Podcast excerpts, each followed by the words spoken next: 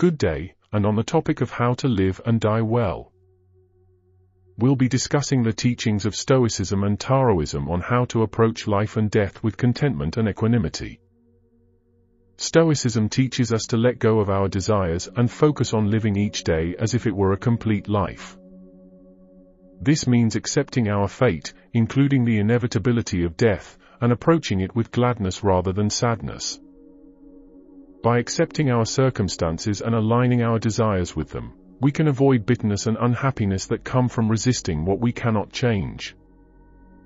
The importance of living without resentment or unwillingness, even when circumstances demand something of us that we might not otherwise choose. By doing so willingly, we can avoid unhappiness and bitterness that come from resisting what we cannot change. Our ability to live well depends not on the length of our lives, but on the quality of our minds. By cultivating a calm and virtuous mind, we can find contentment in life and face death with equanimity. From a Taoist point of view, the key to happiness is focusing on the present and living each day as a complete life, rather than constantly seeking more or desiring what we cannot have.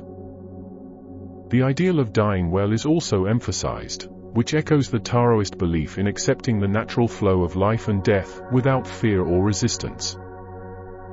To die well means dying gladly, as Seneca, a Stoic philosopher, writes. It means ceasing to desire what we desired when we were younger and focusing on putting an end to our chronic ills. Seneca writes that he tries to live every day as if it were a complete life, not snatching it up as if it were his last, but regarding it as if it might even be his last. The key to dying well is to never do anything unwillingly, according to Seneca. One who takes their orders gladly escapes the bitterest part of slavery, doing what one does not want to do. To do something under orders is not unhappy, but one is unhappy who does something against their will. Therefore we must set our minds in order to desire whatever is demanded of us by circumstances, and reflect upon our end without sadness. To have lived long enough depends neither upon our years nor upon our days, but upon our minds. Seneca writes that he has lived long enough and has had his fill, he awaits death. In conclusion, the teachings of Stoicism and Taoism encourage us to find contentment and fulfillment in the present moment, rather than constantly striving for more or worrying about the future. By accepting our fate and aligning our desires with it, we can approach life and death with equanimity and die gladly. How to live and die. Stoic teaches us how to live and die well, to let go of your desires and focus on living each day as if it were a complete life. Accepting your fate, including the inevitability of death, and to approach it with gladness rather than sadness. The importance of living with resentment or unwillingness even when circumstances demand something of us that we might not otherwise choose. Thereby accepting our circumstances and aligning our desire with them, we can avoid the bitterness and unhappiness that come from resisting what we cannot change. Our ability to live well depends not on the length of our lives, but on the quality of our minds. So by cultivating a calm and virtuous mind, we can find contentment in life and face death with equanimity.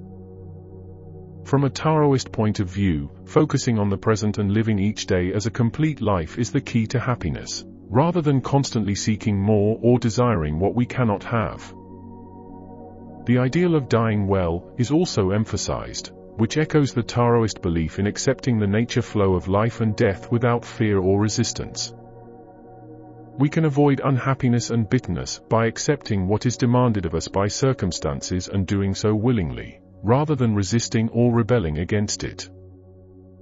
Overall it is about finding contentment and fulfillment in the present moment, rather than constantly striving for more or worrying about the future. On meeting death cheerfully. Let us cease to desire that which we have been desiring. I, at least, am doing this in my old age, I have ceased to desire what I desired when a boy. To this single end my days and my nights are past, this is my task, this the object of my thoughts, to put an end to my chronic ills. I am endeavoring to live every day as if it were a complete life, I do not indeed snatch it up as if it were my last. I do regard it, however, as if it might even be my last. The present letter is written to you with this in mind, as if death were about to call me away in the very act of writing. I am ready to depart, and I shall enjoy life just because I am not over anxious as to the future date of my departure. Before I became old I tried to live well, now that I am old, I shall try to die well, but dying well means dying gladly. See to it that you never do anything unwillingly. That which is bound to be a necessity if you rebel, is not a necessity if you desire it.